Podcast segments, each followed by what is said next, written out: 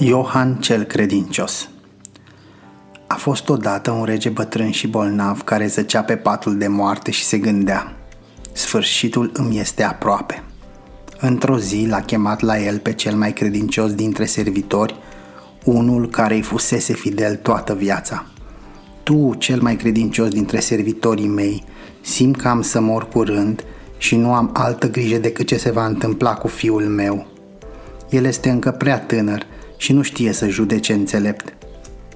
Dacă îmi promiți că îl vei învăța ce trebuie și că te vei purta cu el grijuliu ca un tată, eu voi putea închide ochii în liniște.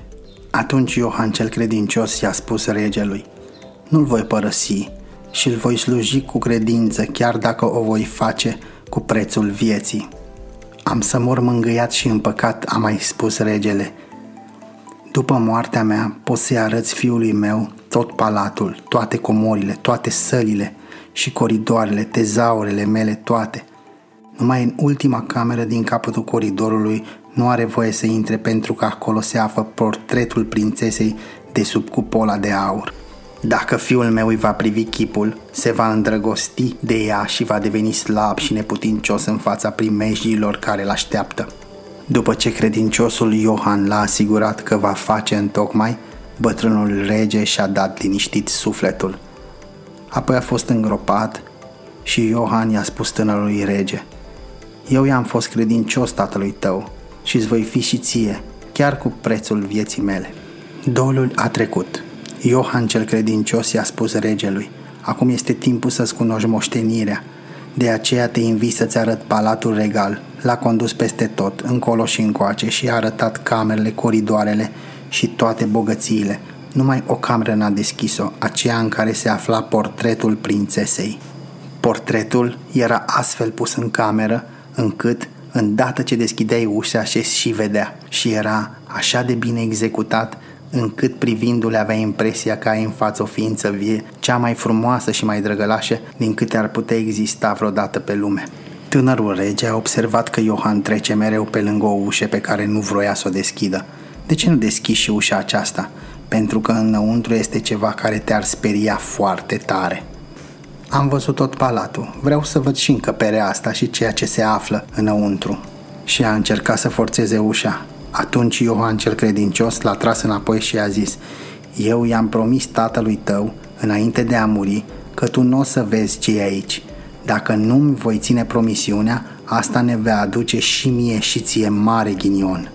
Ba nu, a răspuns regele. Dacă nu intru, nu o să am liniște nici zi, nici noapte, până nu-i vedea ce e acolo. Așadar nu plec până nu-mi deschizi. Văzând că nu are încotro, Iohan cel credincios a scos cheia din legătură și oftând adânc, cuprins de întristare, a deschis ușa încăperii interzise. A intrat mai întâi el, cu gândul să acopere la repezeală portretul înainte ca tânărul rege să-l vadă, dar nu i-a fost de folos. Regele a intrat și el în vârful picioarelor și a privit peste umărul lui Iohan direct pe portret. Când a văzut minunatul chip strălucind de aur și pietre prețioase, dintr-o dată s-a prăbușit la pământ fără putere. Iohan cel credincios l-a ridicat și l-a dus în patul său gândindu-se plin de îngrijorare. Nenorocirea s-a întâmplat. Doamne, oare ce va urma de acum încolo? Apoi a dat puțin vin ca să-l întremeze și l-a pus din nou pe picioare. Primele cuvinte pe care le-a rostit tânărul rege au fost al cui echipul acela minunat de sub cupola de aur. Al unei fiice de împărat, a răspuns Iohan cel credincios. M-am îndrăgostit așa de tare, spuse regele, că dacă frunzele copacilor ar vorbi, ar da în vileag toată dragostea mea. Viața mea nu mai are alt sens decât acela de a ajunge la această prințesă. Credinciosul Iohan s-a gândit mult ce să facă, cum să-l ajute. În cele din urmă i-a zis tânărului rege, Uite, tot ce ai în jurul tău este din aur, mese, scaune, fotolii, pocale, farfurii și toate câte sunt în palat. În vesterie se află 5 tone de aur. Dă tot aurul acesta unui meșter aurar din regat și poruncește-i să facă din el podoabe, vase, dar mai ales păsări și animale sălbatice și domestice care ar putea să-i placă prințesei. Să ne încercăm norocul, poate reușim să o atragem și să o aducem aici. Regele i-a chemat la el pe toți aurarii, poruncindu-le să lucreze fără preget zi și noapte ca să termine cât mai repede cele cerute. Când meșterii au sfârșit treaba, podoabele au fost încărcate pe o corabie. Iohan a îmbrăcat haine de negustor, la fel și regele, ca nu cumva să fie recunoscuți, și au plecat pe mare. Au mers zile și nopți în șir, până când au dat de cetatea unde locuia prințesa de sub cupola de aur. Iohan cel credincios a dat să coboare și l-a sfătuit pe rege să rămână pe corabie până ce el se va întoarce. Poate, a mai zis Iohan, o aduc pe fica de împărat. De aceea ai grijă să fie totul bine rânduit. Scoate podoabele și decorează corabia cu ele. Apoi a luat cu sine câteva obiecte, a sărit pe mal și s-a dus direct spre palatul prințesei. Când a intrat în curtea palatului, Lângă fântână stătea o fată frumoasă care avea în mână două gălezi din aur și scotea apă cu ele. Și tocmai când voia să le tragă afară, l-a văzut pe Iohan și l-a întrebat cine este. Sunt negustor, a răspuns el și a desfăcut șorțul arătându-i auriturile. Vai, ce frumoase sunt, se minună fata. Puse gălețile jos și început să cerceteze amănunțit podoabele, unul câte unul. Apoi a zis, astea trebuie să le vadă și prințesa ei îi plac mult obiectele din aur, cu siguranță că le va cumpăra pe toate. L-a luat pe Iohan de mână și l-a dus în palat, căci fata era chiar camerista fiicei de împărat. Aceasta, văzând păsările și celelalte podoabe din aur, s-a arătat foarte interesată și a spus lui Iohan Sunt așa de frumoase că ți le voi cumpăra pe toate. Iohan i-a răspuns Eu sunt doar slujitorul unui om bogat ce am eu aici e nimic față de ce are stăpânul meu pe corabie și toate sunt obiecte prețioase, numai din aur. Prințesa s-a arătat numai decât doritoare să le aibă pe toate. Iohan i-a zis, pentru ca să le vedeți, ați avea nevoie de multe zile și multe săli în care să le punem pe toate la vedere, iar palatul ăsta nu este destul de încăpător. Auzind aceste vorbe, curiozitatea și dorința ei au crescut și mai mult, așa că a poruncit – Du-mă pe corabie, vreau să văd eu însumi comorile stăpânului tău. Iohan cel credincios a condus-o bucuros la corabie, iar regele, văzând-o, și-a dat seama de departe că era mult mai frumoasă decât în portret și și-a pierdut de tot capul. De îndată ce prințesa a urcat pe corabie, regele a dus-o înăuntru, iar Iohan cel credincios a rămas lângă cârmaș porucindu-i să pornească numai decât corabia. Întinde toate pânzele ca să plutim ca o pasăre în zbor, i-a poruncit el cârmaciului. În acest timp, regele i-a arătat prințesei bucată cu bucată tacâmurile, farfuriile, cupele, amforele, păsările, animalele domestice, animalele sălbatice, toate lucrate din aur – Multe ore au petrecut cercetând aceste obiecte înșirate prin cămările corabiei, așa încât, bucuroasă de ceea ce vedea, prințesa n-a băgat de seamă cum corabia se depărta cu repeziciune de țărm. După ce a văzut și ultimele podoabe, i-a mulțumit negustorului că i le-a arătat și a dat să plece acasă, dar pe punte a văzut cât de departe era de țărm. Era în mijlocul mării, pe corabia care cu toate pânzele ridicate parcă zbura, nu plutea. Ah, strigă ea înspăimântată, am fost păcălită, m-a răpit negustorul, prefer să mor decât să rămân aici. Negustorul o luă de mână și spuse, eu nu sunt negustor, sunt rege, cu nimic mai prejos ca tine. Dacă te-am furat folosindu-mă de minciună, am făcut-o pentru că te iubesc nespus. Când ți-am văzut portretul, prima oară am căzut slăite puteri la pământ. Auzind toate acestea, prințesa l-a crezut și a acceptat cu mare bucurie să-i devină soție. Dar în timp ce corabia naviga în mijlocul mării, Iohan, cel credincios care stătea pe punte și cânta să-i treacă de urât, a văzut trei corbi poposind pe corabie. Atunci a tăcut și a început să tragă cu urechea la ceși, spuneau corbii între ei. Unul croncănea astfel – Ia că ați văzut, o duce pe prințesă la el în palat, da croncăni al doilea, dar nu încă sigur. Ea se află totuși pe corabia regelui, spuse al treilea.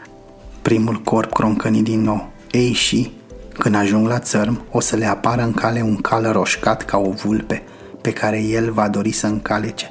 Calul o se înalțe cu el în văzduh, așa că niciodată nu o să-și mai vadă soția. Și nu-i nicio cale de scăpare croncăni al doilea corb. O, ba există, dacă apare un cal cu un ins care va purta o flintă sub șa și va trage cu ea în calul roșcat. Astfel tânărul rege va fi salvat, numai că nimeni nu știe asta, iar dacă ar fi unul care ar ști și ar spune, acela s-ar preface în stană de piatră de la tălpi până la genunchi.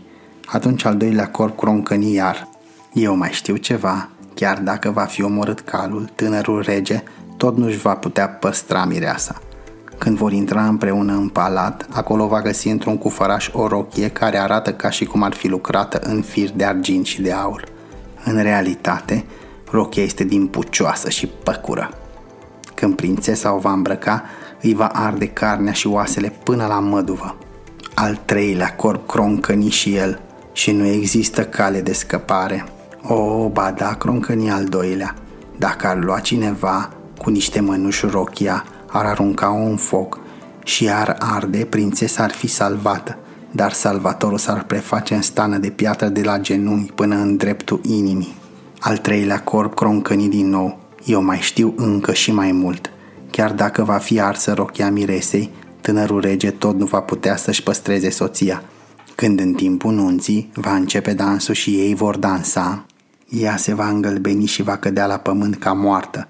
Dacă nu va ridica nimeni de jos și nu-i va lua câteva picături de sânge din sânul drept, va muri. Cel care ar ști și ar străda acest secret s-ar preface în piatră de la picioare până în creștetul capului. După ce corbii au terminat de croncănit și-au luat zborul de pe corabie și s-au pierdut în depărtare. Iohan cel credincios, care înțelesese totul, devenise din ziua aceea tăcut și trist, căci dacă nu tăinuia ceea ce știa, s-ar fi prefăcut în stană de piatră. Totuși s-a hotărât să salveze stăpânul cu prețul vieții lui. Cum au ajuns la țărm, lucrurile au început să se petreacă în tocmai cum croncăniseră corbii. Un cal minunat de culoare roșcată le-a apărut în cale. Regele strigă, Curaj, ăsta mă va duce la palat și a dat să se urce în șa, dar Iohan, pe al cal, a venit repede către el, l-a tras deoparte, a scos flinta de sub șa și dintr-un singur foc a doorât calul cel roșcat la pământ. Atunci unii dintre servitorii regelui, care nu-l aveau la inimă pe Iohan, au început să strige Ce rușine să ucizi un asemenea cal tocmai calul care trebuia să-l ducă pe regele nostru la parat. Dar regele spuse, tăceți și lăsați-l în pace, Iohan este cel mai credincios servitor al meu, știe el mai bine ce e de făcut. La palat, în sala mare, au găsit un cufăraș, în care era o rochie de mireasă țesută din fir de aur și argint. Tânărul rege s-a apropiat de cufăraș vrând să ia rochia, dar Iohan l-a dat deoparte, a luat rochia cu mănuși pe mâini, a dus-o în foc și a lăsat-o să ardă. Ceilalți servitori au început din nou să murmure și să zică Poftim, arde chiar rochia miresei, dar tânărul rege le-a spus din nou Cine știe dacă n-a făcut bine că a aruncat-o? Lăsați-l în pace, el este slujitorul meu cel mai credincios. A urmat apoi nunta, s-a pornit dansul și Mirea înaintat spre mijlocul sălii. Dintr-o dată, Mireasa s-a îngălbenit și a căzut ca moartă la pământ. Iohan, care o privea cu atenție, a sărit lângă ea I-a luat trei picături de sânge din sânul drept și l-a aruncat. Curând regina a început din nou să respire și și-a revenit. Tânărul rege, care văzuse totul, nu pricepea de ce făcea Iohan asta și a început să strige mânios. Aruncați-l în închisoare. A doua zi, Iohan cel credincios a fost condamnat la moarte prin spânzurare. Când era deja sus, gata să fie atârnat în ștreang, a zis – Orice om, când trebuie să moară, are dreptul ca înainte de a-și da obștescul sfârșit să mărturisească. Ar trebui să am și eu acest drept. Da, a poruncit regele, să-i se dea dreptul să vorbească. Atunci Iohan a spus, Eu sunt condamnat pe nedrept, deși ți-am fost totdeauna credincios. Apoi a povestit ce croncăniseră cei trei corbi pe care îi ascultase când călătoreau pe mare și cum, ca să salveze stăpânul, făcuse tot ceea ce făcuse – Regele a strigat, O, credinciosul meu Iohan, ești iertat, ești iertat, dați-l jos. Dar în acel timp, după ce rostise ultimul cuvânt, Iohan cel credincios se prefăcu deja în stană de piatră, prăbușindu-se ca un bolovan la pământ. Tare s-au mai necăjit regele și regina din cauza nerecunoștinței lor. Ah, cum l-am răsplătit eu pe credinciosul meu servitor, își spunea regele. A luat statuia și a pus-o în camera sa lângă pat. De câte ori se uita la ea, plângea și zicea Ah, dacă ți-aș putea reda viața credinciosul meu Iohan. Statuia a început să vorbească și i-a zis Da, stăpâne, mă poți învia în schimbul a ceea ce ai mai scump pe lume. Aș da tot ce am mai scump pe lume dacă aș putea să te readuc la viață. Statuia i-a zis din nou Dacă tu cu mâna ta tai capetele celor doi copii ai tăi și mă ungi cu sângele lor, atunci eu voi învia. Regele s-a înspăimântat când a auzit că ar trebui să-și ucidă copiii, dar și-a amintit de credința lui Iohan care murise pentru el. A scos numai decât stabia și a tăiat capetele copiilor. După ce a uns cu sângele lor statuia, Iohan a înviat sănătos și plin de viață în fața stăpânului său. Apoi a spus regelui, Stăpâne, ce ai făcut pentru mine nu va rămâne nerăsplătit. A luat capetele copiilor, le-a pus la loc și le-a uns cu sângele lor. Copiii au prins viață și au redevenit veseli și sănătoși, au început să sară și să joace ca și cum nimic nu s-ar fi întâmplat. Regele nu mai putea de bucurie. Când a văzut că vine regina, i-a ascuns într-un dulap pe toți trei și a întrebat soția, Te-ai rugat la biserică?" Da, a răspuns ea. Aproape tot timpul m-am gândit la Iohan cel credincios, ce ghinion a avut el să moară ca să ne salvăm noi. Atunci regele i-a spus, draga mea soție, mai putem să-i dăm viața, dar asta ne costă viața copiilor noștri pe care trebuie să-i jerfim. Noi suntem vinovați, așa că trebuie să o facem. Regele s-a bucurat că soția lui gândește la fel ca el. A deschis dulapul și a scos de acolo pe Iohan și pe cei doi copii, veseli și nevătămați. Domnul să fie lăudat, a spus regele. Iohan și copiii trăiesc. Apoi i-a povestit reginei tot ceea ce făcuse și au trăit fericiți până la adânci bătrâneți.